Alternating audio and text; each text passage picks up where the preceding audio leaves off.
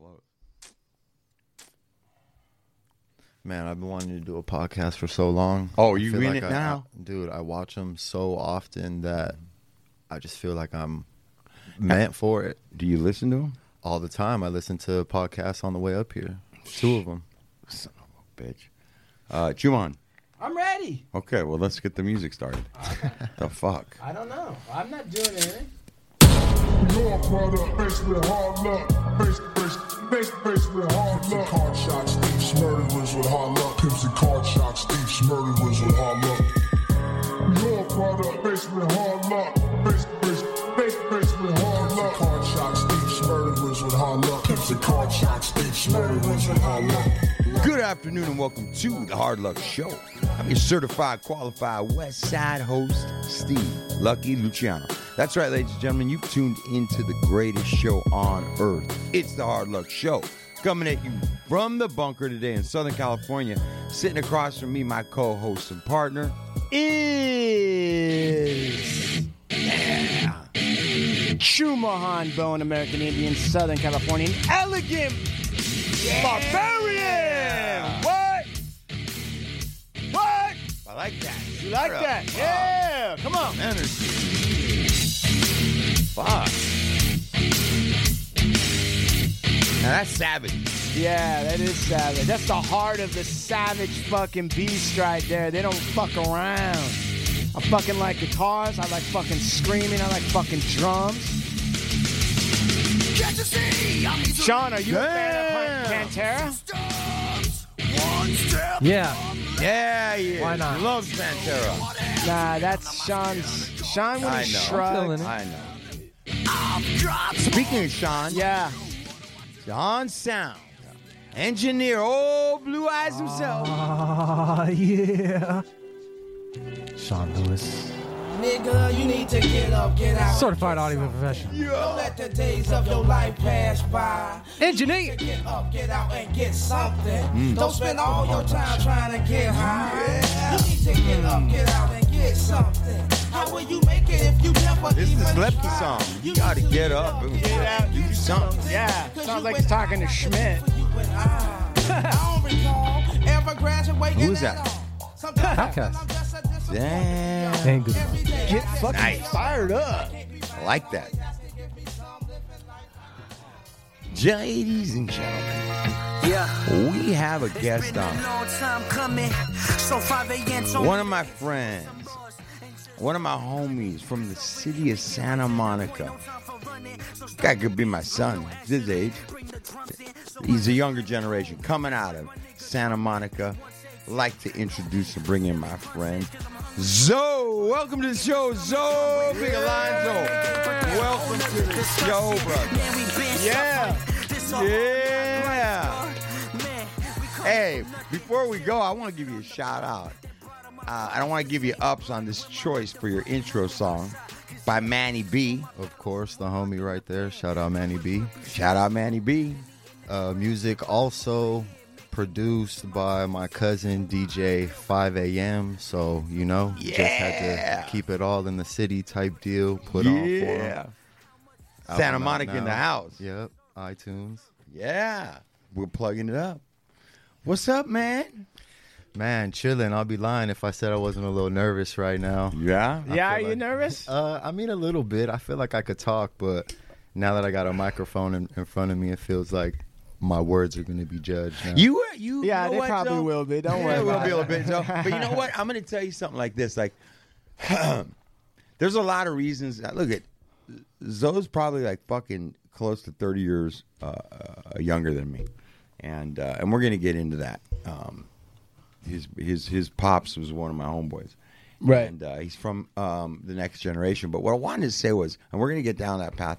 Zoe, the reason I have you around, bring you around, one of the qualities about you is you're real quick on your feet. I feel like I could drop you in almost any situation with any type of people, and you would start engaging and have a conversation. You're just like that, bro. I, I don't think you're like that. I know you're like that, and that's a gift, man, to be able to like move around um, and not really change up who you are, but meet whatever the surrounding situation is. Does that make sense? Yeah, 100%. You don't change. You're always ZO, but you're able to move in and like. So you're mature in that way, brother.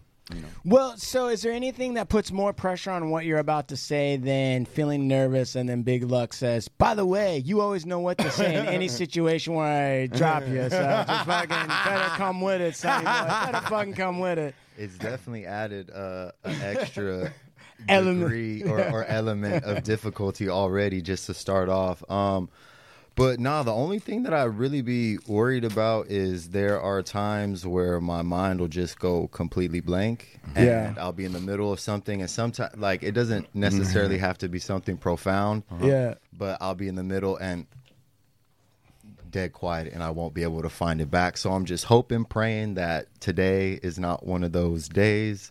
You just described old uh, Blue yeah, Eyes communication style. Well, no, I thought you was going to talk about. That's why you came up with sound bites for Lepke because Well- he's drifting off into silence. All Well, the other thing is, is that yeah, I was just like, did you see the show that we were doing right did you before that? I mean, it, did- none of that made No sense. rhyme and reason Yeah, to any of none it. of it. I was sitting there trying to get him to re- stop reading, and then he just goes right into reading the whole thing. Well, I mean, I think the crazy, the crazy, but the functional aspect of a majority of podcasts, not just yours, but podcasts I listen to, uh, it's it's just a collective group group of people who, albeit they might be homies or not, everybody has their own specific opinion, and everybody wants to kind of get like their own time on the microphone. So sometimes you have people talking over each other. Yeah. I mean, Oh, yeah. I can see Sean right here me- messing with the messing with the EQs and everything. So Yeah. I'm sure, like on, on on bigger stuff where you got people yelling, or you know, some people are passionate about stuff.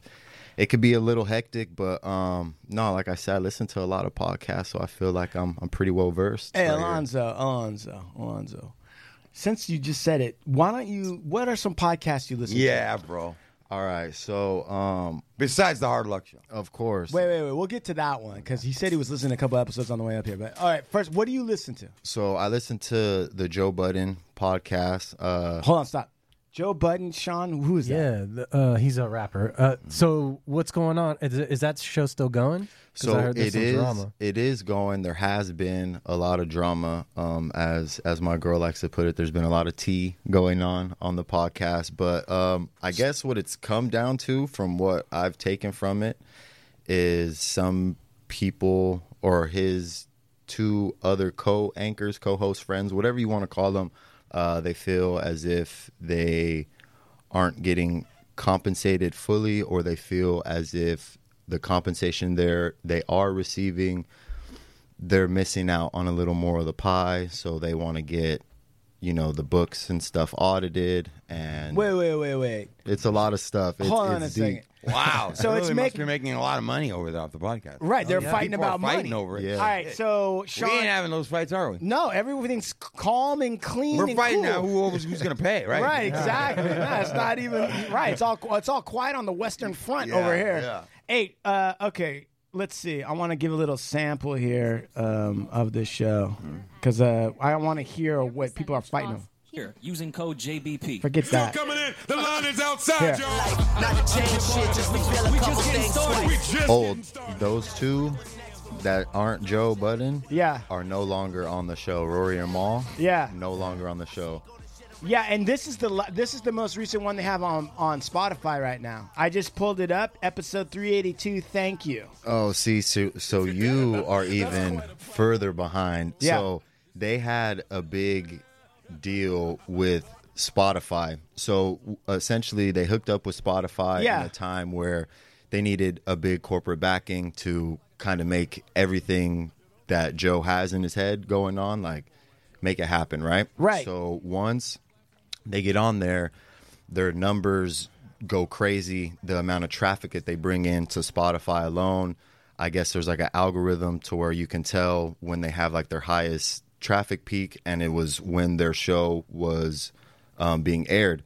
And once Joe and I guess his lawyer or team of lawyers, uh, once they saw how much power they had, or, or I guess how much they how much attention they were bringing in, they wanted to renegotiate a deal. And not only did they want more money, but Joe, as the creator of the show, he wanted ownership, and Spotify was willing to give them more money, but not give him um, any ownership in his stuff. And around this time that that was getting messy for them was around the time that Joe Rogan had signed on um, with like- Spotify, yeah, for a hundred million. Right. So at the time, it was easy for people to compare Right. one podcast wanting to leave and another another podcast wanting to come in, and that was giving the critics um, ammo to kind of pit the Joe Rogan experience versus the Joe Budden podcast, albeit two totally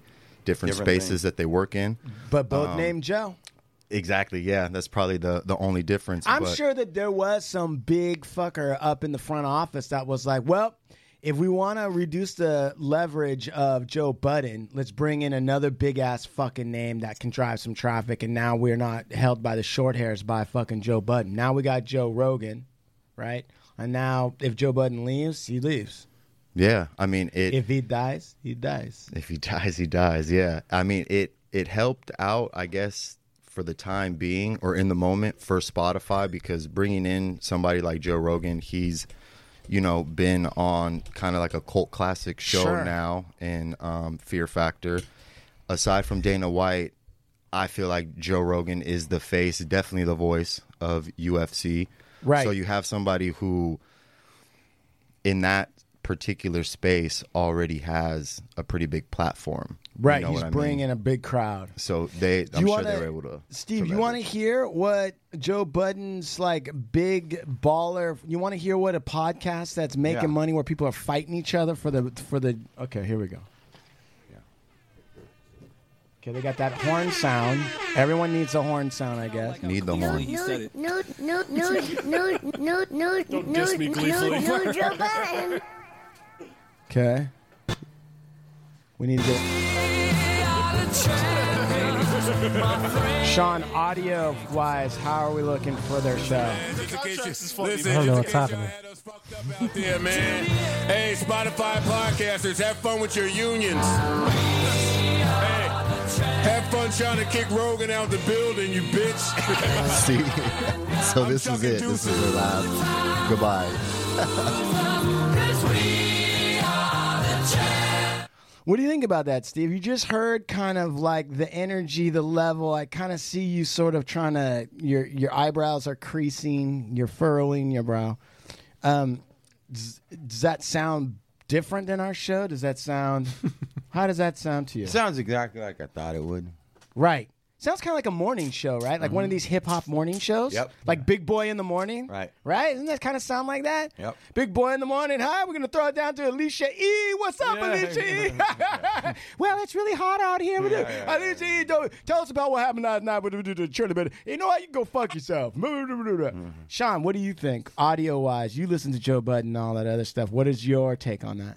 Sounds good. You like it?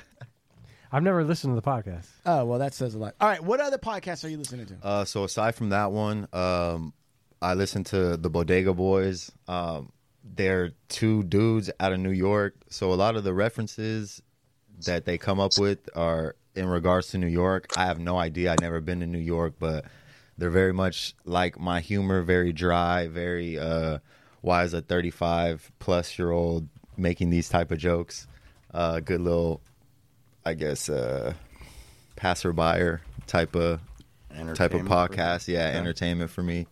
And then um, for someone that I just started listening to, his name is Rob Dial. He do, his podcast is the Mindset Mentor, and I've he he comes out with podcasts is probably like ten to to twenty minutes any any time in between there, and he's really helped me personally with just like changing the perspective and and how I view how I view life, how I take in information, and So it's like a motivational podcast. Exactly, All right, yeah. real quick, Bodega Boys. Let's just have a little a little taste of what Bodega. I like the name. I gotta tell you. And New York is very different in Manhattan. There's some patches now you wouldn't even believe are sketch.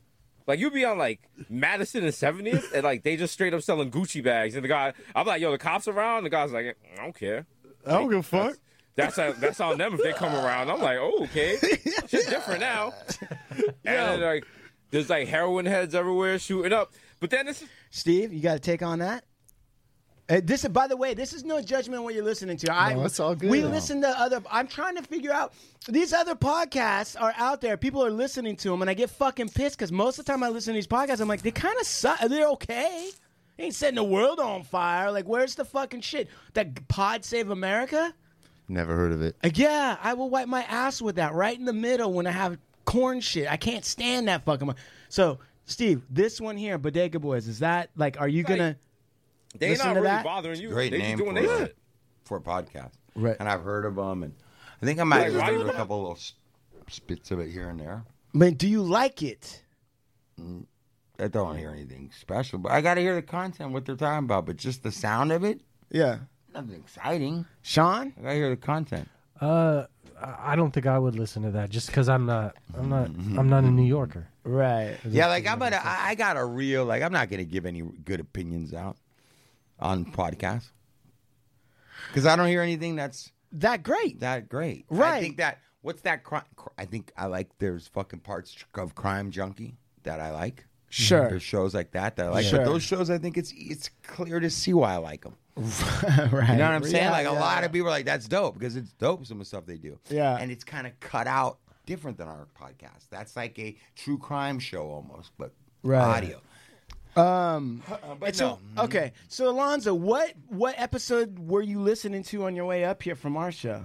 Oh no, I wasn't saying that. I was saying I listened to a couple uh, podcasts on my way up here. Oh. So I started out with Rob Dial, like I was saying, and then I was listening to the Joe Budden podcast on the way up here. Gotcha. Have you listened to the Hard Luck? Um, I've listened. I know that there was one that I listened no. to. That was a no. That's a fat ass. fucking- The Ah, one there I listened one. to in vain was the one that I was on, in. Yeah, yeah. with with the, The lemonade with one? the lemonade one.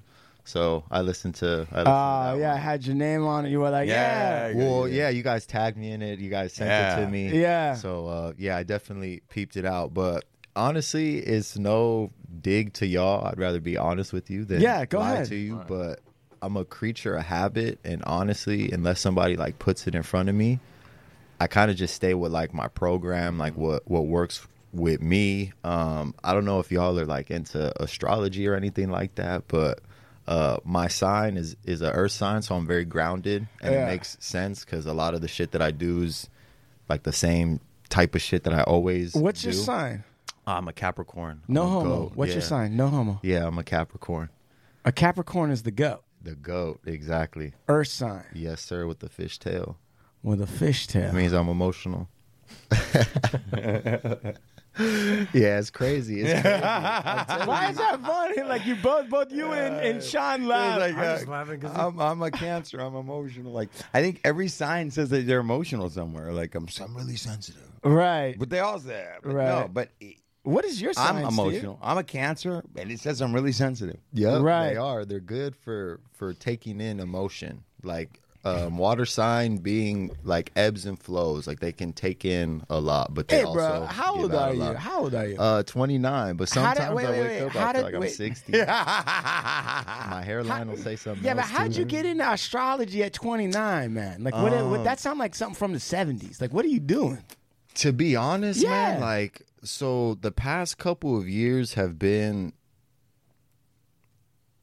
they've been very up and down in the sense of I feel like I've been trying to like reinvent myself or I feel like I'm going through like this mental change. Yeah. So the things that I was never interested in before, or things that I never like, things that have never crossed my mind before, are now starting to cross my minds, or I'm a little more eager because something sounds like it could either help me or I don't know, just really catches my interest. So I kind of I have an addictive personality in the sense of like when I'm interested in something, I Google it, I YouTube it, I hit up my friends or whatever it may be just to get all that info. What's causing you to, or what caused you to uh, reinvent yourself or feel like you're reinventing yourself? What happened? Um, well, so I a couple things. So prior to I guess what I'm doing now, um, I played professional baseball like my whole life,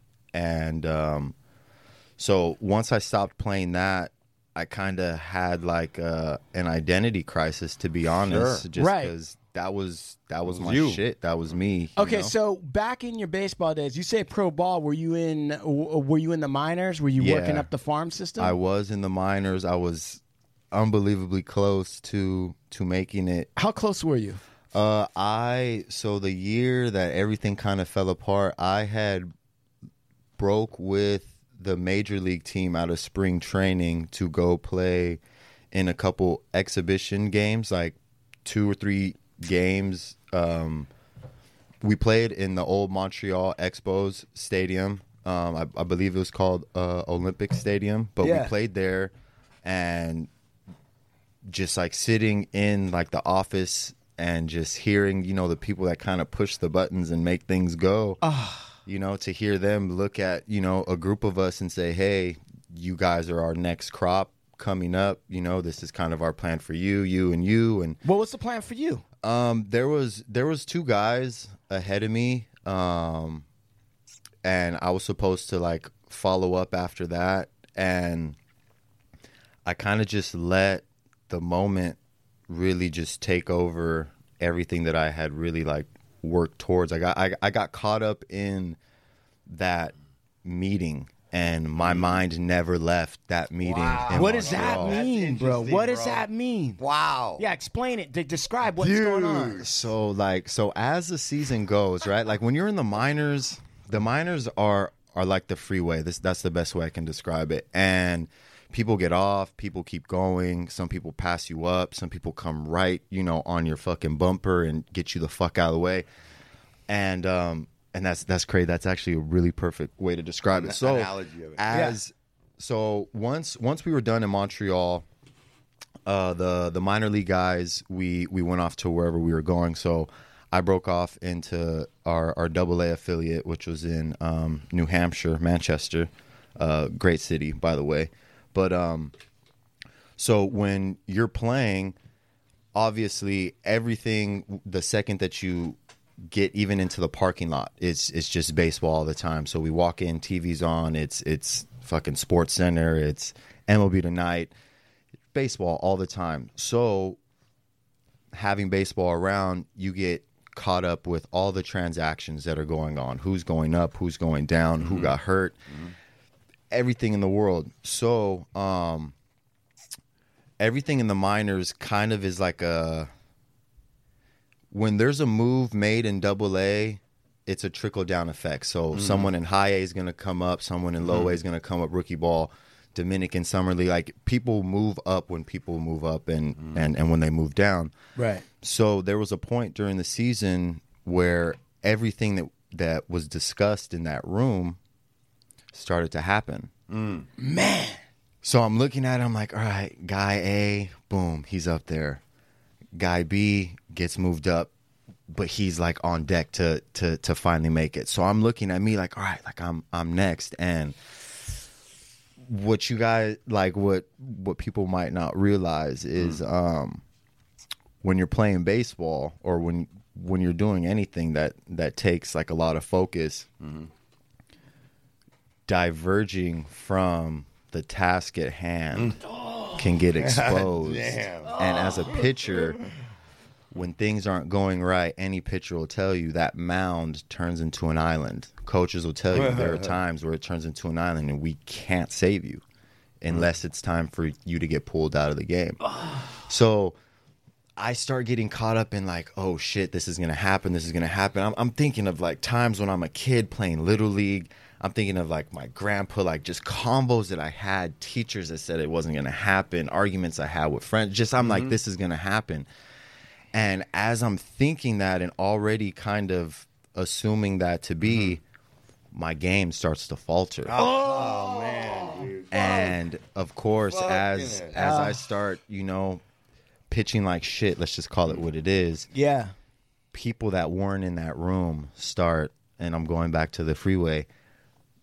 Enter on the freeway like a bat out of fucking hell. Yeah. They're right on my ass, and then I look behind. They're no longer there. They're ahead of me. Ah. So it was just, it was a lot. That fast? it happens quick when when Yeah. it, it it differs from organization to organization, like the Dodgers, um, they're not going to have a whole bunch of moves because their team up top is is fucking locked in. You know, there might be a couple guys who move up and down, but those guys are are, are interchangeable. Like mm-hmm. they always come up. It'll be a couple pitchers here and there, but for a team like the Blue Jays, like the Orioles, the A's, like they need to see what they have in the minor league system. Right. Because albeit they might be billion dollar teams, the ownership might not be known to spend a lot of money on multiple players. A couple players here and there, cool. But to be like a Yankees Dodgers where I'm getting Mookie Betts, I'm giving him X mm. amount, then I'm going to get, you know, Trevor Bauer and mm. giving him that. A lot of teams don't do that. And the time when when it was my time to strike while the iron was hot, mm-hmm. we were in a little bit of a rebuilding stage, right? So it was almost like we want to see what we have. So even if you're doing okay for a month, a month and a half, we're going to move you up to see what it's like. And um, They wanted to check the inventory. Exactly. Exactly. They knew that there was going to be a couple trades and shit, a couple big contracts that they were going to have to go after. And you know, we see it. We see it right now. They got Ryu and, and George Springer. Did you and have a stuff like baseball nickname? Sometimes guys got like Wild Thing or fucking you know, the situation or whatever the Nah, fuck. I was never. uh I was never that cool enough. I don't think. Like I was good. Don't get me wrong, but it's. I, I never threw hundred miles an hour um, or anything like that. So I. But to be to be where you were at, all right. Let's let's not fucking bullshit ourselves. To be where you're at, you got to be pretty fucking good. Oh yeah, most definitely. Right? Most definitely. So what what's the difference between a shithead pitcher and a pitcher who's on the verge of making it to the show? Well, believe it or not, there are shithead pitchers that are in the show. How did they get now. there? How did they get there? Um, I mean, there's a lot of factors that that really go into it. Sometimes um, there are guys that get paid a lot of money out of high school and or college, and the people that invest 500 plus grand into somebody. Um, for any business person out there, you always want to have a solid uh, return on your investment. And if that doesn't turn out, then shit, you end up losing your job. And Right. if you invest in a lot of quote unquote shitty companies or players that don't really turn out to be what you expect them to be, you end up losing your job. So there are a lot of guys that get put in those positions just to save somebody's job. You know, um, other guys are just something about them is like they the team just wants them to be successful and then there are other guys that they might be shitheads but they're just really fucking good like they well, when I say really shit, I mean like shit. loser pitchers that aren't really that good. What makes a pitcher technique wise or mindset wise? How do you go from just being, hey, I was good in high school and I played a little bit of college ball to, no, I'm in the fucking farm leagues and I'm actually at the verge of making it to the big show. What's the difference in the pitchers? Um, to me, from from what I've seen, uh, and just speaking personally, I, I think it all comes down to like what's going on, like in between your ears. Right. Um, because I've played with guys who, any given day of the week, they will shut down any fucking team anywhere from any generation, any era. Doesn't fucking matter. And then there are other guys where you're looking, you're just like, how the how the fuck did you end up over here? and honestly, uh, most of it comes down to like what your mind state is. Like Right. what what is it when you're out there? There there are some guys who who give off a very tough, a very uh, badass, I guess, approach out there on the mound. But the second they get punched in the mouth, it's like they don't know what the fuck to do. Right. Then there are other guys where the house could be burning down, their mom could be in a fucking car accident, and they could be drowning. And you look at them, and it's like they're just chilling on a Sunday afternoon.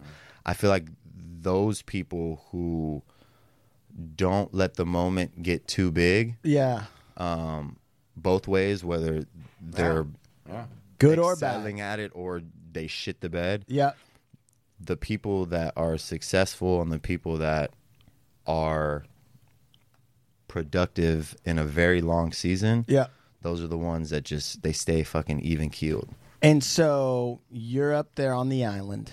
Yeah, it was an island a lot. That last year was a big island. I'll tell you that. Hmm. It what was was your worst night on the island? Oh man, my worst night on the island. Fuck. All right, so we're playing against the Trenton Thunder, and I know none of y'all know, but that's the Yankees Double A team, and Fuck. that team in particular is the team that is on the Yankees right now, right? Ah. So I'm facing, you know, um, fucking what? Cano and fucking. No, no, no, no, no, not Cano. No, but, some fucking serious dudes. Yeah, you got like Gleyber Torres out there on the team. You got Kyle Higashi. What time do these Like, What time do these games start? um, so we official game time is normally around like seven o'clock. Yeah. but we as the players we get there probably around 12, 1, just really depending on. No, I'm just asking you because I'm trying to set the. I'm, I want to set the stage. All right, so this is All East right, so it's it's the Thunder.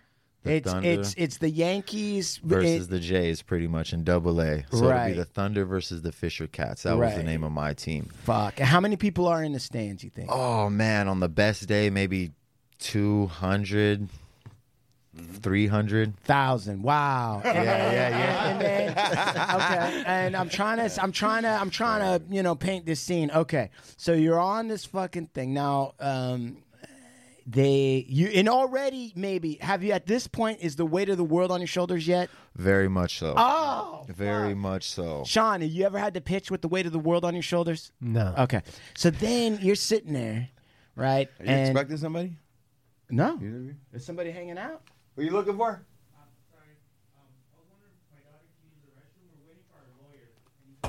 Yeah, she can. Yeah, go ahead. All right. let- Um, just for Mr. and Mrs. Earbuds, uh, somebody came by. The, their little girl needs to use the restroom, and we're in the middle of an action packed. We're setting the scene for this fucking wait on the world. Have them come in. Yeah, yeah. Major league. Okay, here we go. Back to this. All right, wild thing. All right, so Al- Alonzo, Alonzo the Cannon. That was his name. Got the weight of the world on his shoulders. Now, are you the starting pitcher? No, I um I'm a reliever. Okay, hold on. I'm a relief All right. pitcher. So you're when did so so you're watching the game. You're in the dugout, right? And it's just like this show, right? It's down in the ground. You guys are sitting on benches. Yeah. So are there people chewing huge wads of chewing tobacco? Oh yeah, of course. I mean, I have my. I mean, that's that's what you that's what you what, do. what was your brand? Um, Copenhagen Yes. wintergreen. I mean, um, oh, which one? It was the blue one. Uh, mint, mint. That's what it was. It was Copenhagen mint. I'm a Cody. I'm a I'm a Kodiak guy or a Grizzly Wintergreen long cut. Those destroyed my gums. yeah, man. destroyed them. Right. Crushed them. All of that I fiberglass in I there. used to play. I used to mess around with a guy that used to fucking have uh, chewing gum and chewing tobacco Oh, so- in the gum. So he had like the the red man. Yeah, and Yeah. but he would mix it with gum and he'd just be chawing Oh on yeah, it. it's Mix good. Gum get and that, fucking that or like Levi Garrett, I think is another brand. Um, Right. You could put. I, I know people that will put like Skittles and stuff in there to make it like sweet, so they Right. don't even have to put the gum. A Right. lot of like the Latino players, they will mix it with some sort of whiskey or something like Right. that. Right. And they'd put it in, and that one. I knew a guy that used to put. no, I used to know. I used to know a guy that used to chew tobacco and all that, and he used to. He was from Ecuador. He used to put that fucking. I don't know what it's called, but that like the juice from the carrot and the jalapeno. That one I never heard He of. poured that in his chaw, and he would just chew that and fucking laugh at us. He was missing one tooth in the front, but he th- that was it. The guy was great. Yeah, I- guy's I name wouldn't was expect- Pedro. Ooh, Amazing I guy. like that. Pedro the killer. Shout out All right. Pedro. All right, so you're in the dugout. You're sitting there now. Are you guys winning or losing at this point? All right, so this situation, my homie was pitching. He was he was starting at the time. Shout out the homie Connor Greene. Connor Lux, Greene. you already Yeah, know. yeah. So Connor, my homie Connor's starting, and me and Connor were kind of in the same position because like Connor at this point should have already been in the majors. Like he should have guy threw like 105 miles an hour. Still still throws that hard. But whatever. So he's pitching and as a reliever, there are different roles as as relievers. So you have like your closer, you have your setup guy, you have your your long relief guy, you have like your lefty specialist, whatever. Hmm. Hmm. I Right. fell in the Lefty category of like pitching to lefties or long relief guy because I was a former starter, so I could go out there and pitch, you know, two plus innings if need be. Right. And this was one of those games. So Connor's pitching, and we're up. I think by one or two runs, and this is all. This is the third inning already. And just to paint the picture, like our team, we were trying to make the playoffs. Uh, Trenton was the best team in our division. They were beating our ass every single time. Like they beat the shit out of us every single time. And that particular series, we had like all the big dogs in town. So we had like our assistant GM, we had the player, the head player of personnel, um, or player development, and I'm already thinking like, shit, I'm gonna come in to this game, and I'm feeling like shit. I don't have nothing, but I'm just like, you know what, fuck it. Like I just, I kind of just got to go out there with just the way that I'd have to go out there is just like if I'm actually gonna fight them. You know what I mean? Because that that's just what it was. That's how I'd get locked in. That's how I would lose like my anxiety and my nerves. Mhm, Like it would be a mhm. real fight to me. Right. So I'm telling myself everything under the sun. Like, oh, you're gonna let them take money from you. Like, you know, your mom's not gonna- you know, just everything and anything to try and get uh, that In little mindset. mental advantage. Right. Right. So Connor gets taken out. It's bases loaded. He gets taken out. Bases loaded. One out.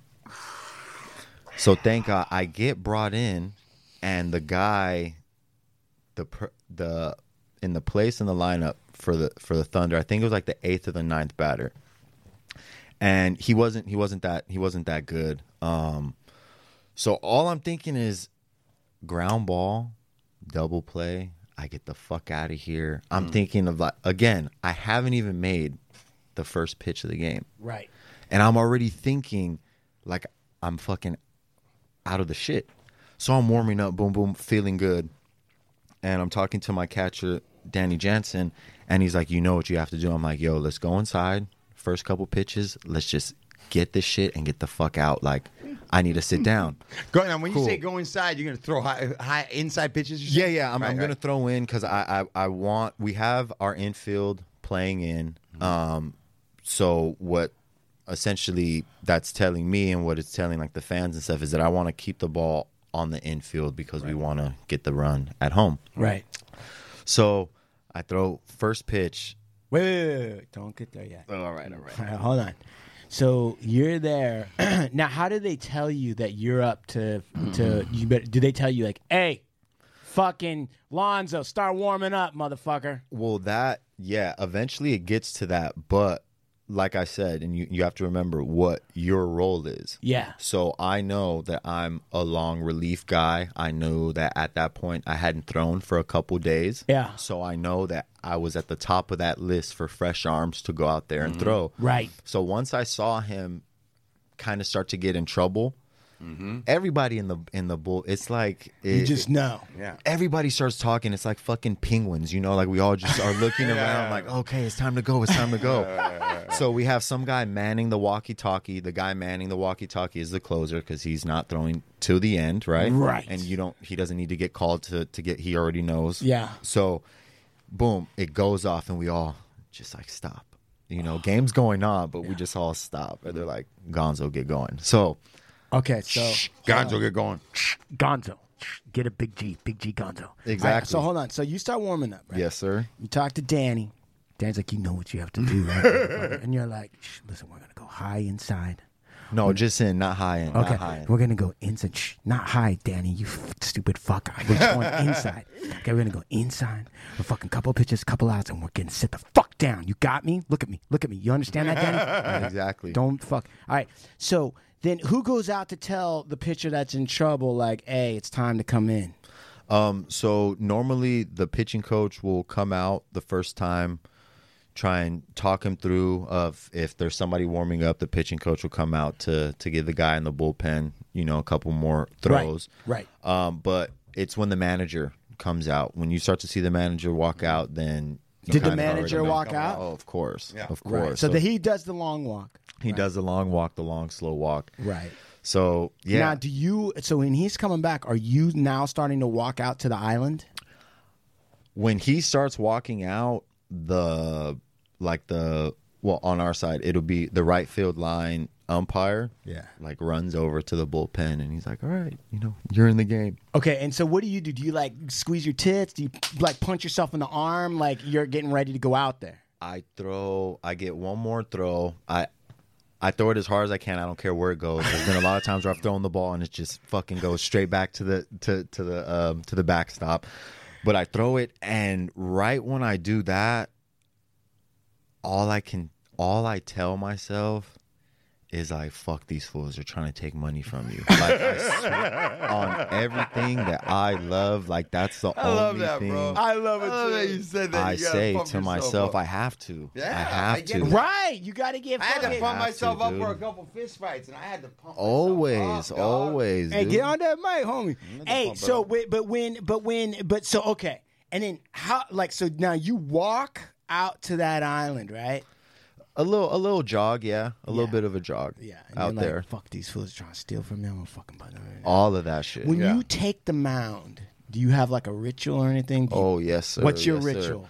Um, so I usually, again, I'll get the ball. First one is just a heater. I'm throwing in, um, right down the middle. Then I'll throw two fastballs in, a fastball away, two sliders. Boom, You're ready, I'm ready to go. So and you did that. I broke it down to like to like five. Yeah.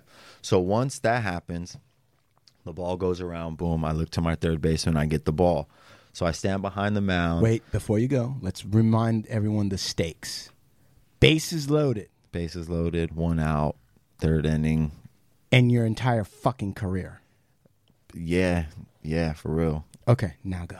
All right. So um, I say my little prayer. Which is So I do I do my little prayer with with my hands. Um, like Rocky. Yeah, exactly. I do that, and then you know I say, you know, fuck these fools. They're trying to take money from you.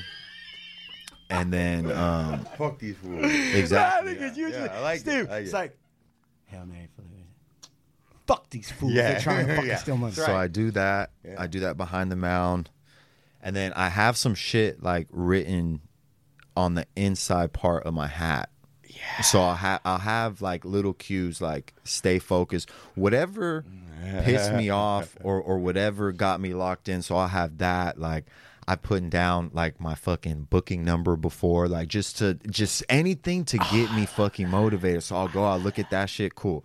I step on the mound before I, I I dig into the rubber. I always tell myself like you're the best pitcher down, right? So I'll say that like as I'm pitching and the guy steps in. So like I know all I got to do is just get a ground ball. I throw the first pitch. He swings through it. I get and I look behind. I always look at the radar gun after my first throw because I always feel like shit. But I turned around and it was like 93, 93, 94. So I was like, all right, for sure Nice. One pitch down, strike. strike. Fuck. So I'm like, all right, you're good. Like, don't do too much. Don't, try and throw a hundred. Like, you're good where you're at. Right. You don't even feel great, and the shit's coming out beast. Right. Stay locked in. Mm. so Danny, again, we had that that pre-game talk, so he already knows. He sets up, doesn't even put the finger down. My hand's already fastball. I come set, I throw it. The guy hits it, broken bat, literally what it's supposed to be hits it to our shortstop, Richard Urena, who is in the majors, who's probably one of the best two or three shortstop I've ever played with in my life. Presented by T Mobile, the official wireless partner of Audacy Sports. With an awesome network and great savings, there's never been a better time to join T Mobile. Visit your neighborhood store to make the switch today. As humans, we're naturally driven by the search for better. But when it comes to hiring, the best way to search for a candidate isn't to search at all. Don't search, match with Indeed. When I was looking to hire someone, it was so slow and overwhelming. I wish I had used Indeed. If you need to hire, you need Indeed. Indeed is your matching and hiring platform with over 350 million global monthly visitors, according to Indeed data, and a matching engine that helps you find quality candidates fast. Ditch the busy work. Use Indeed for scheduling, screening, and messaging so you can connect with candidates faster. And Indeed doesn't just help you hire faster. 93% of employers agree Indeed delivers the highest quality matches compared to other job sites, according to a recent Indeed survey. And listeners of this show will get a $75 sponsored job credit to get your jobs more visibility at Indeed.com slash podcast. That's Indeed.com slash podcast. Terms and conditions apply. Makes an error. Mm. Fumbles the ball, tries to be too quick, safe across the boards. And when I tell you, I saw when he fumbled it that first time, I was like, this is going to be bad. and that game for sh- like I didn't get released. Like Hold I on. played the rest of the season. I didn't get released that game, but I know that that was the game where it was just like, let's move so on he to the next so guy. so he hits the ball, Broken bat, broken bat, bare, barely hit it. fucking like the natural, broken bat, Broken bat. and he, the guy makes an error. How many runs scored? Uh, one scored on that, but it was the top of their lineup again, and the guy, the guy that they had on their team, they had dressed, they had just traded for him. His name was Tito Polo. What a name, right? Right. They had just traded for him, and I played against him when he was on the Pirates. And when they traded for him, he was fucking hitting like the ball was like a beach ball to him. Yeah. And following him was Gleyber Torres, who's the starting second baseman for the Yankees right now, who I want to say he was like 10 for 12, 10 mm-hmm. for 11 off of us in the series already, mm-hmm. like leading up to it. It was it was just rough. It was it was All right. fucking rough. Hold on, hold on. Let's not gloss over this. This is this is maybe. All right. So you're sitting there, one run in, base is still loaded. Yeah. Fuck, and then Tito Polo comes up. Yes, sir. All right, I'm looking at Tito on the wiki here, and I'm looking at Colombian. He's a fucking Colombian professional baseball outfielder. Yes, He's sir. got Pittsburgh Pirates, Yankees, White Sox, Mariners, all kinds of shit on his fucking jacket right here. Okay? Very much so. So now, everyone. Funny when he said he hits it like a beach ball. Like that's, how, how he was know. looking at the That's guys baseball know. was That's huge. what I'm saying. Guy It's couldn't miss. Guy could not bro. miss. It's unbelievable. So when he steps up, it's bases loaded. You didn't cause the error, but now the whole situation's calibrated. Now you really do have to fucking man up and fucking deliver. Well, not just that.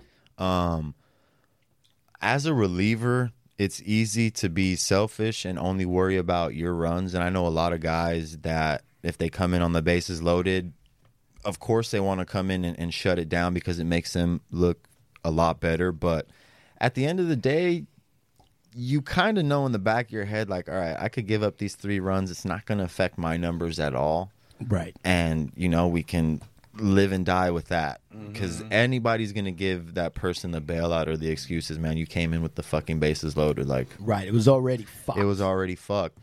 But I never operated that way, whether it was my first day playing with you or like the homie Connor. I've known you since, you know, we were in high school type deal.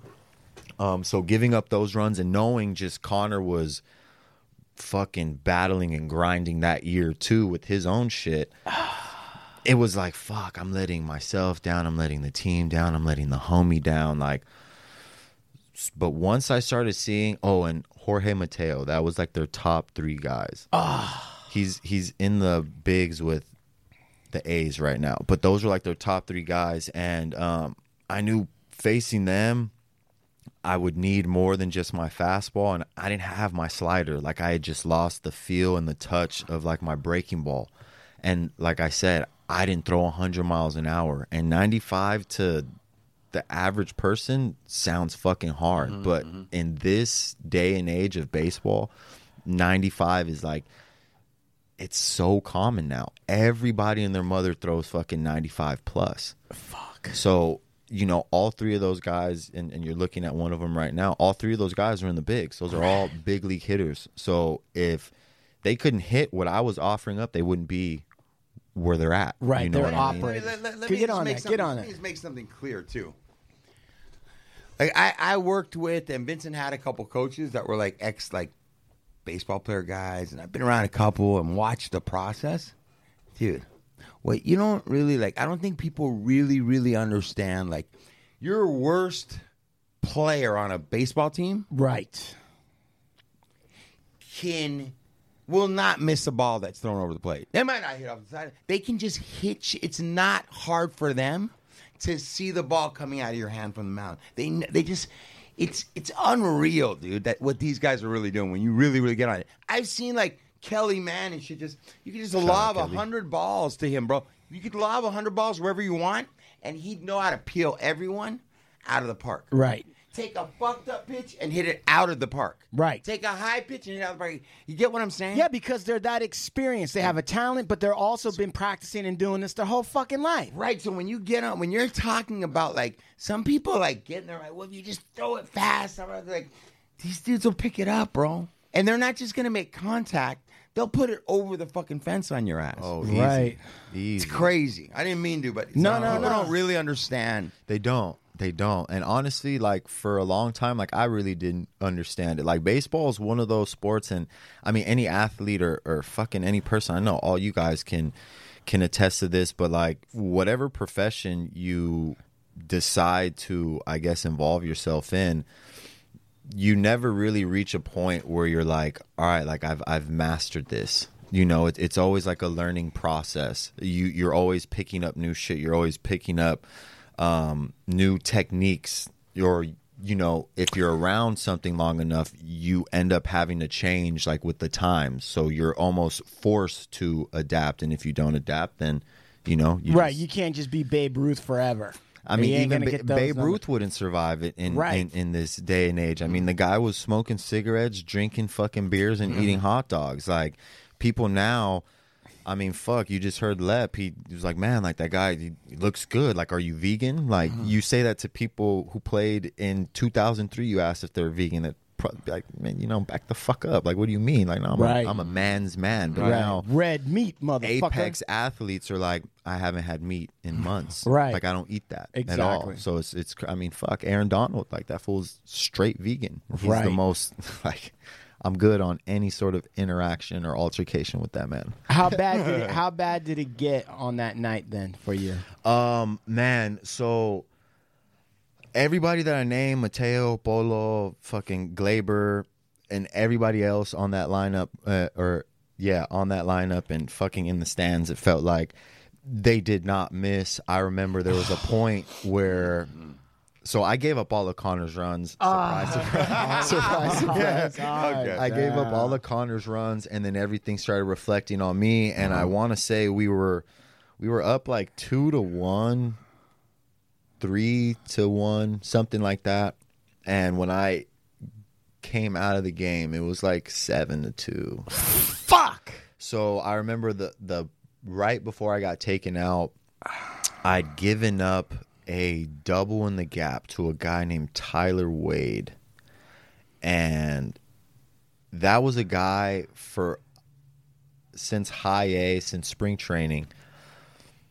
He's a monster, he's a beast. I've just I've always had success against him. I don't know what it was. Maybe I just caught him on days where he was just like, I don't need to waste my time with this guy, you know. Right. But I always pitched well against him, and I knew even when things were going bad, there would be certain guys that I would have like like a thing over. Like no Right. matter what it is, I can get this person out. got When I their didn't get number. him out, I'm like going to back up third base and I'm running past my homie Gunner. And I'm just like, yeah, this is it. Like as I'm running past him to back him up, I'm like, oh, this is it. Like this is it. So he gets the ball. I'm like walking up to him. This is my roommate, by the way. And I'm like, all right, well, you know, just tell Kaser he can take my room, like he can leave the living room, like, hmm. you know. He's like, man, don't talk like that. And I like, I stopped. I remember before I like stopped and I looked and I was like, guns, like this was horrible. Hmm.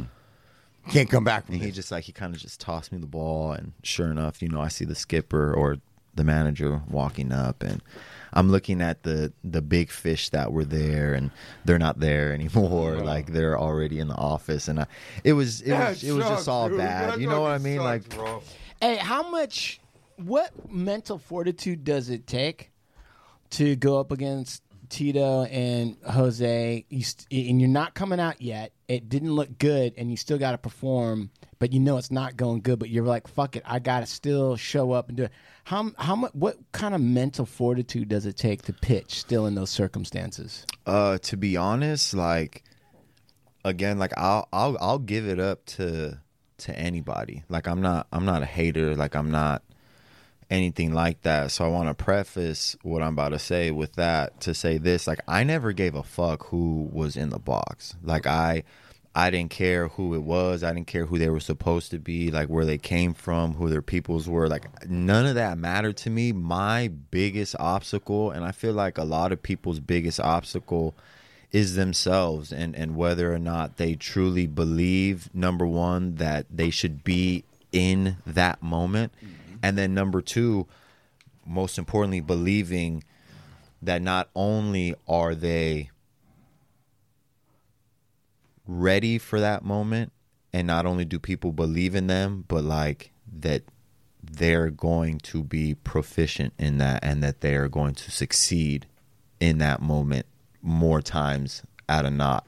And there was a there was a good stretch. There was like a solid two three year stretch where like that's what it was. It, it really didn't matter. Like i just knew that i was going to get the job done but it was just something that i had put myself there was something mentally i had put on myself even before the season started that wasn't conducive to me making the dream come true And when you w- walk off, when the skip comes out, I can't believe they really call him skipper, but okay, the Yeah. skip comes out, and you're walking off, and you're heading back to that dugout. What's it feel like to be like, fuck? We I came in at three one, now I'm leaving seven two or whatever. I mean, you feel like a loser. Like let's just call it what it is. You feel like a loser. You know, there aren't a whole bunch of people there, but the people there who are your home fans who you've fucking woken up for at 7 8 a.m to sign Yeah. balls and shit for for their families and all that type of shit telling you you fucking suck. I mean like it's it's it's it's a tough one to take in but again at the end of the day like my biggest thing was like just trying to put on like for my fam and for my peeps. And when when i felt as if like i was gonna fall short I felt the weight of the world drop on my shoulders. And to be honest, I looking back on it now, the times where it was the most crucial to perform yeah. was the time where I should have like really let go the most. Mm. Because for in order for my dream to flourish, for anything to flourish, like you can't hold on to that shit with a tight grip. You got to let that shit grow, good, bad, or indifferent. And um, I was trying to be too much in control, and I was focusing on the things that I couldn't control. And I felt like every pitch was the end all be all. And I mean, fuck, if you guys came out here and thought every word on the podcast was the end all be all, I mean, the shit wouldn't be. Nobody going. would say shit. Fuck no. No I one try, would try to do tell. it. I try to tightrope. tell people like, shut the like, don't worry about it. You are gonna suck. It doesn't matter. Let's go. All right. Exactly. Let me ask you this: What's we just heard a heartbreaking, but also in some ways inspiring story, right? What was your best night of pitching? The best night. The best night of pitching. I had a few of those. Yeah. Like, what's one of them? My best one and, and and I wasn't even I wasn't even a pro. Like I wa- I was still trying to make it happen but there was one day um I was playing at Blair Field in Long Beach like right across the street from Long Beach Wilson. And Blair Field is where Long Beach State plays at. There's like a lot of big tournaments that that go down right there. And we're playing there and it's a night game. There's maybe four people there like not a whole bunch of people there, but it's a pretty important game because there's there's there's scouts there. The only people that are there are scouts and colleges, like fans and stuff. Not at all. Right. So we're playing. I'm starting, and the first ending, I could already feel like my focus was on and off. Like I didn't really want to be there. Um, I was in high school at that time. So I think like me and my girl were arguing something. Like I was focusing on some shit that happened at school. I wasn't really there though. And the first ending was cool. Like fucking regularly scheduled programming. In that second and third ending, it was just like who the like where was the guy that pitched in the first inning? So I remember my coach, uh, Coach Mel. I don't know where he's at, but shout out Coach Mel. Hope Oh, you're you know still kicking and breathing and all that. But my coach comes out, and he wasn't like a big rah rah guy. But when he raised his voice, it was kind of like like you listened, not because he raised his voice, but it's just like, oh shit, he He this never- is out of his character type deal, right? Right. So he like comes out there and when it's a meeting at the mound, usually like the shortstop and the Mm-hmm. Mhm. catcher come. So as the shortstop's coming, he tells our shortstop, you know, like pretty much go the fuck back to shortstop. So the catcher comes out and the catcher takes off his mask and he looks at the catcher. He's like, I'm not gonna need you to say shit, pretty much. Like, I got this. So he's just standing there and I'm like, what the fuck is going on? So finally he takes the the game ball out of my hand. So I'm thinking like I'm to thinking I'm done, off, right? right. So I start walking off and he like fucking puts his hand in my chest and he's like he's like, You think you're getting off this fucking easy? So I'm like, what is going on right here? And he has the baseball in his hand. He goes down to to the dirt behind the mound and pulls it out and like starts shifting his hands to where like there's only like the larger of the pebbles there that didn't like s- mm-hmm. go through the cracks of his hand. Mm-hmm. And he's like, the first guy I saw come out here had this, right? He was like, he had fucking big nuts. He was like, and the person that I'm fucking talking to right now, he was like, is this shit right here? He was like, the people that are here to watch you, and he was like, I'm gonna tell you, big guy, like they're here to watch you. He was like, they want a guy like this, and this is all happening on the mound. It's fucking uh. dead silent. So I know, I know that they're hearing it. I know it because I can hear my shortstop and people like, oh shit, like he's getting, you know, ran through on the fucking mound, and I'm like, all right, like I like I hear you. So I go to reach for the ball, like the, the game ball, and he pulls away and he was like, You fucking look at me right now and tell me, are you gonna pitch with fucking big balls or little balls? right?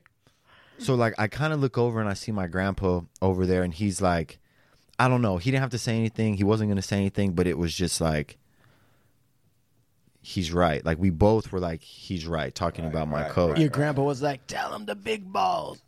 so I'm like, you know what? Like, fucking big balls. I promise you, I finished that game with like 15 strikeouts. I didn't get nobody got a hit, nobody got on. There was a fucking solid moment where I had seven strikeouts in a row. I was throwing everything that I wanted to at uh-huh. fucking will. Will. I mean, when ah. I tell you, I just fucking I pulled, I just pulled it out and went in there with no fucking What does that feel like? nothing. What's the internal feeling when that's on? I, I don't want this to sound like crazy or anything like that, but dominating men like that or dominating kids of your own age at that like that at your will, like knowing that they know what I'm gonna throw, but they still can't do anything about it. Mm. You almost are just like, fuck, how come it can't be like this all the time? Like how how, how do I get in this groove? How do I get in this stride? But like that that moment, honestly, like really like that shit stuck with me. Even even with kids that I would give lessons and shit to on times where they're throwing to me in bullpens and it's just a one on one. There's no fans, there's no fucking batters, there's no real competing aside from competing with themselves. But you can see like when they get discouraged for for whatever it may be. And there have been times where I've fucking, you know, pulled that same shit out that Coach Mal pulled out on me. And honestly, those bullpens like just fucking turned around. So What did whatever it was, it helped. What did your grandpa say at the end of that game to you? Um, he said the exact. I mean, like, my grandpa didn't use like the same verbiage, but um, I mean, it was just the same shit. And he was like, you know, ZO, like you can be like this all the time. You just have to believe that you can be like this all the time. He was like, because people wouldn't just tell you that just to tell you, you know, and man that's when like that was probably like when everything really started to like become real like in the baseball shit because it, ne- it it never reg like i never thought about i never thought about it like out of ignorance out of like lack of confidence whatever it was like my shit was just like as long as i don't as long as i could break up days and i'm out at the park or break up days like where just i'm out chilling outside and just doing fucking whatever that'll be cool. It'll keep, you know, people off of my back. It, it'll, you know, I'll be able to my parents will know that I'm doing something productive like on days where maybe I'm going to embellish on the truth a little bit. Mm-hmm. I could use baseball as like a, as like a guise or something like like it was just I really adopted baseball as like almost like an identity at some point, but really like that was like that was my car to to make it out. Honestly, like that's how I looked at it as I started And getting now- attention. And now you stand at the precipice of Yeah. looking at that was just a stepping stone to something else. What's it gonna be? It's crazy, man. Like I just I remember being 16, 17, 18 hearing people before me who retired um either retiring being a minor leaguer, retiring being like a major leaguer. When they say the shit comes today and is gone tomorrow, like that shit is real. And honestly, some people's today and tomorrow span over 20 years, but whether it's 20 years in a career or five years in a career, it's never as long as we thought it was going to be. That's fucking deep. honestly like it's it's crazy to think about man because there are people that i know that played one season and like i did everything for so long for it to be here today and gone tomorrow and then mm. there's people who you know mm. 15 20 years are like man i can still remember my first day. I can remember my first phone call like hey you're coming to fucking pittsburgh or you're coming to wherever. And they're like it was here and just gone. So it's it's tough to to digest and it's tough to swallow because like we never really see how important like time is. And the only time it's really brought into us is like when we fucking lose something or lose somebody. Yeah, Yeah. you know what i mean? Whether you go to jail whether your family dies whether you get fired whether you go to jail like we never really understand like w- how precious time is or how precious certain time is like in our life you know? Like being alive is always important but man there are j- it's So, crazy You know what's interesting is like it's like the whole argument for the concept of time is there really con- like that makes sense to me when you start bringing up that it's it comes and it goes. Whether that coming was 20 years or 5 minutes, it comes and goes. Like the the, the I see that with all sorts of things in profession and career and success and like it, you know, it, the, the the thing that was good for five months had the same weight on me as the thing that lasted for five years. Like, and they both started and they both ended. You know, kind of what you said, it to be there and gone. It does happen like that, and the time in between is really not. I don't know if you can really like it's the ride it's fun give it, you know. But there's no length when my you're on the question is this, bro: is like, um, I would I would only think and imagine from what my perspective, like, I know about going to some like t-ball, little league every morning, travel ball, summer ball. You know, I know about doing this and watching somebody like suit up and show up. But then even after that, as you did, and really, really, really gets this place. What do you at that? At, by the time they tell you, kind of wrap it up, you're kind of this is who you are, or it's not really, but you've convinced yourself Yeah. this is who you are. Now I'm a And you dedicated a lot of fucking time and energy to it. Right. You Yeah. put an investment in, and now they're telling you, fucking guess what? Bankrupt. Go live your life. So when that kind of goes down, when that information happens, and you're packing some bags or you're getting on a plane or whatever Right. that little thing is, right? And you come to that realization that this part is chapter is closing. How long ago was that from right now? How long ago was that? And what's kind of happened in between that and right now? Well, I'd be lying to you if I said that I didn't have times, days, weeks where, you know, I would throw the ball up against the wall in attempts to come back.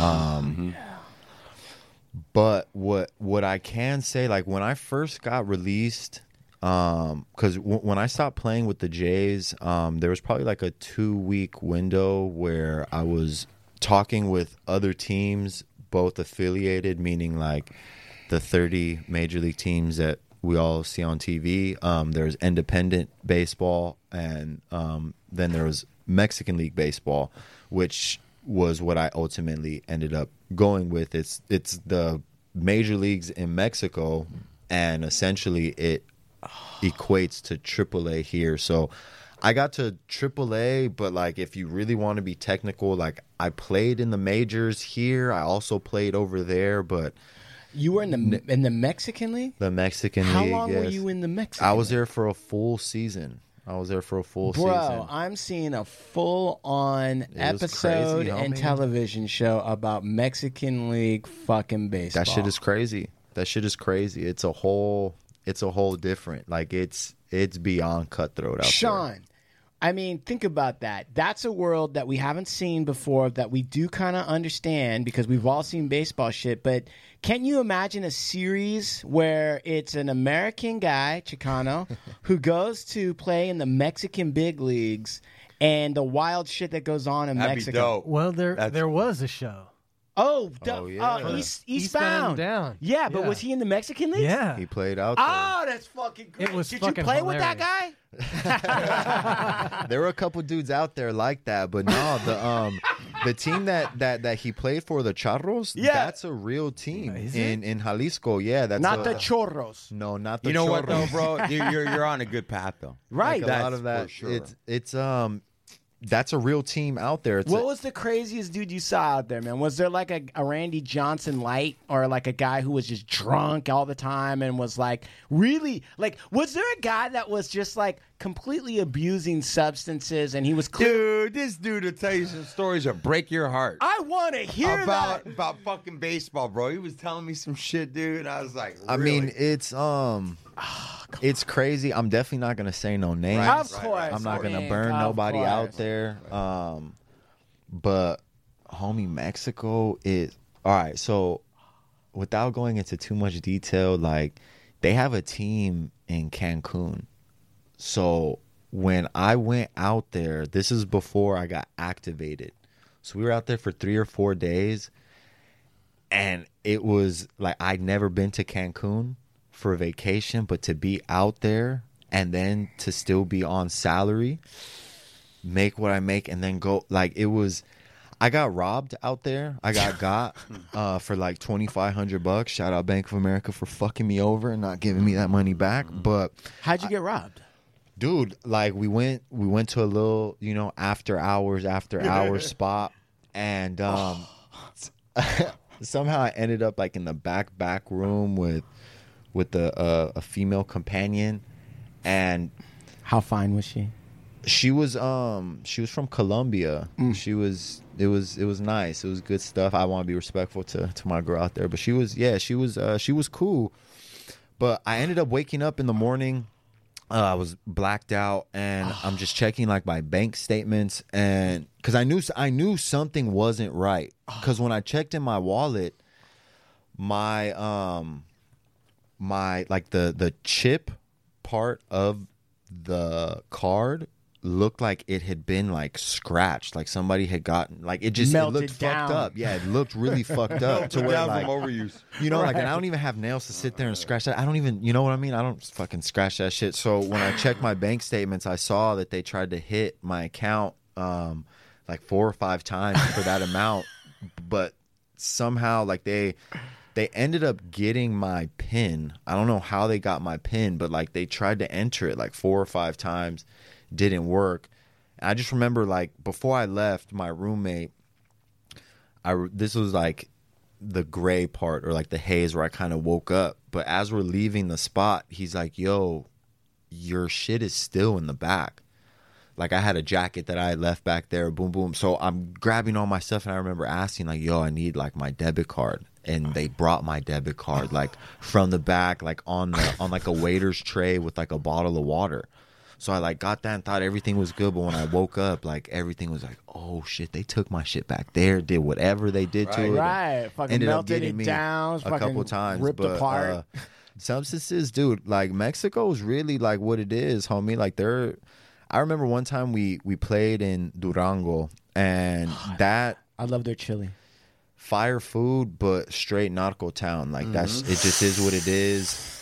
I think the owner might be, you know, well, we don't know. We one don't of know. those type of Eh, cats. Who knows? You never don't know. Right. Friends. But um, so we we we go to this one club called Colima, and Mm.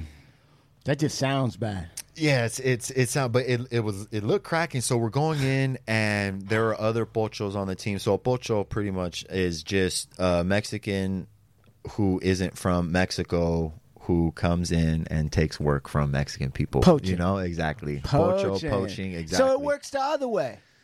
Yeah, yeah, so yeah. for all these. Trump fucks who are crying about Chican- uh, Mexicans We taking go in and do the same We shit, fucking and they Americans pay listen, us American hard luck salaries. show exclusive. We have proof that Americans are stealing Mexican jobs. Yeah, right, very ahead. much so.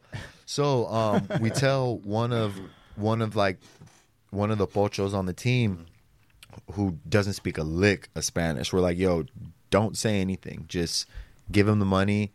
Go inside. Like talk to us when we're when we're inside. Like we don't want nobody to really know. Like you know who we are. You know. I know that they know because we all dress different. Right. So whatever, we're waiting in line, and and it's like uh, it's like some shit at the fucking DMV. Like it's some lady behind like a little glass thing, and she's mm. giving out tickets instead of just people scanning IDs and walking in. It's like some fucking high school prom type Carnival. setup. Yeah. So we're giving these people our tickets, boom, boom, boom, and the lady, we can hear her speaking in Spanish to everybody, and right when she gets to the homie, she tells him like two dollars, straight like that, two dollars. She knew he wasn't bugging. So he like, saw so him he's coming. right in front of me, and he like is paying her, and he kind of like looks over, and I look behind, and my roommate is like poking me with like his fucking knuckle in the back, like, bro, what the fuck is going on? So we all kind of walk in there. And we turn to the homie, and we're just like, dog, like they know, like they fucking know that we're we're in here. So we start walking, and it was all dark. But at one point, I think they started playing like some fucking Chalino or some shit, mm-hmm. and the lights kind of like went on, and we look all around, and I mean, it's straight Narco City, like some shit straight out of Narcos. You got fools with the big mm-hmm. ass belt buckles. Right. You got the ranchero hats. Like Right. there are people up against the wall where it's like 11, 12 girls and it's just them and the mm-hmm. table next to them. The next two tables next to them are completely empty. Like we're just kind of looking around and we're like, all right. We look around to everybody who doesn't know what's up. Like no matter what girl comes up to you, mm-hmm. no matter what she looks like, whether you think she has a man or not, tonight, guys, we are we're going home with Pamela. Like nobody make that mistake tonight. Right. So we're walking through. We end up getting a table, and they place us right next to the guy who has like the whole section fucking cut off. We're sitting next to him, and that guy. so we bring in a, a, a thing of, of of like two two ice buckets of fucking beer. They bring those in, and something inside me was like, I don't know what it was. I don't know whether this was the right move or not. But I bought like a carton of cigarettes and a bottle of Johnnie Walker Black Label, and I bought them and I gave them to the guy. So he in Spanish is like looking and asking like for what and I just tell him like I get my homie because my Spanish isn't great, so I get my homie to tell him like we just want to thank you for sharing your space with us. So he hears it and like looks over at me and and smiles and like pats me on my shoulder and he's like, "You guys are fine. Like, don't worry about it."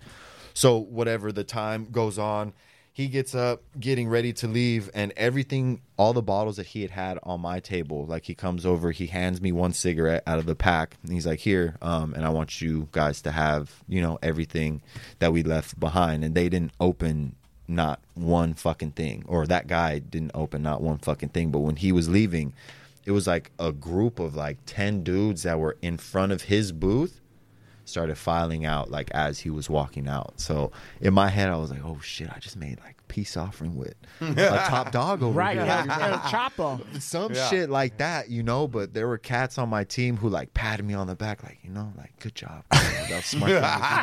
yeah. It was crazy, Yeah. but so we're about to file out, and my homie ends up talking to this heavier set girl mm. who was by herself. So like we're getting ready to leave and we kind of look at each other and he's like I'm to take this and we're like all right, let's just go cuz different strokes for different folks. We don't know whose girl that is whatever. Different stroke, different folks. So no we jokes. start boom, like smashing out. We all start piling out, and my homie walks out, and we're all getting into like the little taxi, getting ready to go. And my homie's like waiting at the entrance, and we're like, "Yo, like let's go." And he's like, "I gotta wait for this girl." And something, something inside of me told me to like look, like just turn around, and I turn around, and it was like some shit out of like fucking it. There was it was a corner little market that has a roll down like iron fence. And right over that is just one lamp. And under that lamp like i look down and it's probably like 10 15 cats just like chilling right there. And this is like 2.30 in the morning. And they're just chilling right there just like looking at us. And i like look over to my homie and I just do this, and he like looks over the shoulder, and he's like, "Hey, fuck that girl, homie! Like it's time for us to get the fuck up on out of here." Yeah.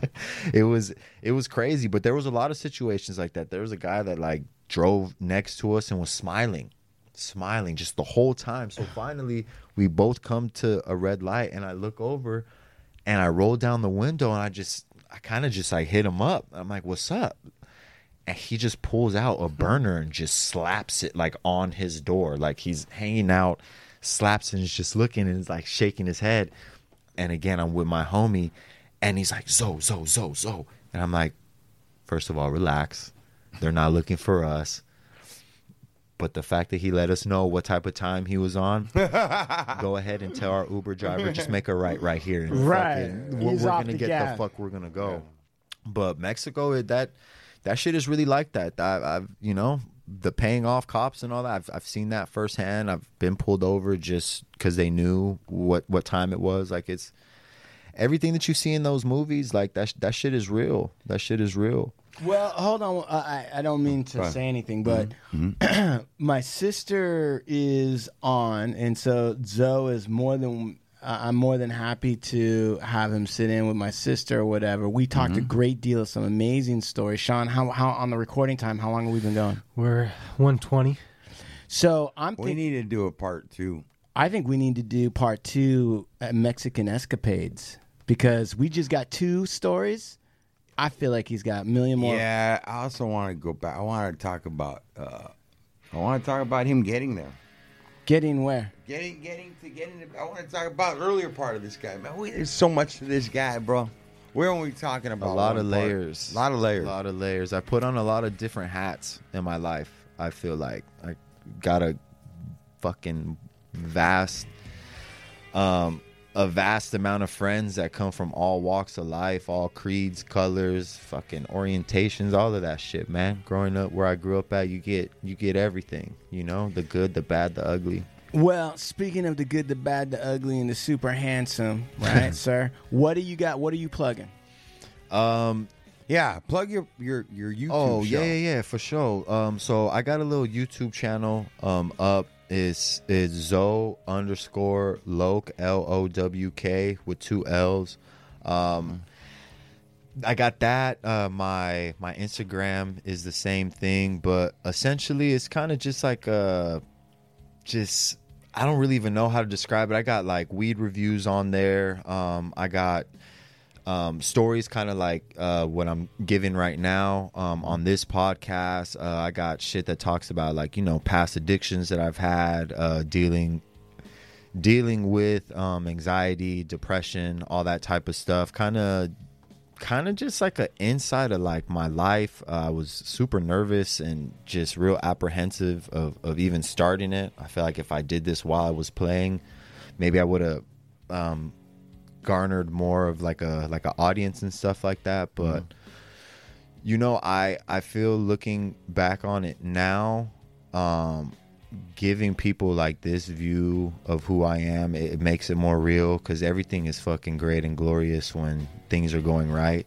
But at least for me, like I, I could really tell somebody by them being at the bottom and being this, and being able to talk about it. Um, Mhm, I mhm. think people's um, vulnerability. I think that people look at it as a, as a time of weakness, but uh, just so people can change their perspective. When you're vulnerable, you know, you always hear people say like, "Wow, he's super strong for being vulnerable. He's super strong for um, letting us in on something that you know greatly or advertly affected him." And you know, I want to take that shit and weaponize that and just let you guys know I'm giving you shit just the real of the real my vulnerability is is my truth and that shit is what makes me strong and that's what's gonna you know get me to wherever i'm supposed to land so Yeah. I love it. Yeah, dude, we're gonna go. We're gonna we're gonna have you. We're gonna we're gonna go into some things, bro. We didn't get to talk about a lot of the issues going on in I'm sports. down. I'm with that. Um, we I wanted to talk more about you growing up. Um, but listen, we start somewhere. We started here. oh today. yeah i love you it know, man. you know, you know what I'll say. This is for the start. You know, we got a real sense of his high and his low, and what he thought was necessarily, and maybe it still is. We don't know yet, but his identity, what he thought it was going to be, and he's talking about reinvention. And what's funny is, we got that through. How the fuck did a 29 year old get caught up in astrology? Yeah that's Right? crazy yeah That's yeah yeah that was an original just the original question yeah That's great. you never would think We're gonna get into it more, ZO. You got to come back down, man. For sure. Let us dive deep on this. I love it. Thank you guys for having me. Hopefully, everybody who listened out, some of this shit resonated with y'all. Shit. It Speaking resonated with truth. me. Yeah, it resonated with me. You said some shit today. Um, shout out to ZO, Manny, the city of Santa Monica, Vincent and Sophia. Um, and to Vibes Papers, good luck with cookies and the opening down in Fashion, Valley. Valley SD. Yep. Pull up. And big shout out to the whole Soul Assassin family and uh, Supermax Hardware. Go check us out. Of course. SMX. Always. SMX gang. Pull it up. Big shout out for Ivana Bowen LLP. Oh, yeah. Although we're all filled up. I'm just telling you, we're filled up and the money's right. I, I can't take another freaking client. But uh, we're all filled up. I want to give a big shout out to Manny B, right? Fucking making beats. Shit sick. Shout out to my daughter Tiga, my wife Sarah, my mother in law, Ninette. God bless Yeah, you. Yeah, we love your mother in law. Mother in law's over there making vegan enchiladas. No problem. Fucking Not vegan pozole. she You're did gonna make. call She me for made. that. She's gonna make vegan pozole. Well, I- maybe I'll see if I can get her to do it for the birthday. Okay. When you come through, man, we'll That'd fucking have that's a. awesome. She's fucking cooking. Man, it's so hard to stay trim at my place because I'll come home and there'll just be like 40 fucking deep fried fucking tortillas just smelling up the place beautifully. Sean, what do you what do you what are you putting? Shout out to Coit. Big shout out to Coin. And shout out to Naga Baba and that guru guy, and whatever his name, Sadhguru Baba Big Haba. shout out to Kuwait. Gorgeous. Good looking A friend, I got a friend of mine's kids about maybe one fourth as good looking as your kid, and they got him doing all the modeling, all these Gap ads and shit. Right. So when he told me that, I was like, For sure. that kid could fucking be a model. Yeah. I don't know if his parents want that, but that kid could model, bro. For sure. Okay. All right, what do we say about this? Like time? we do about this time. Adios, amigos, from the Hard Luck Show. Awesome.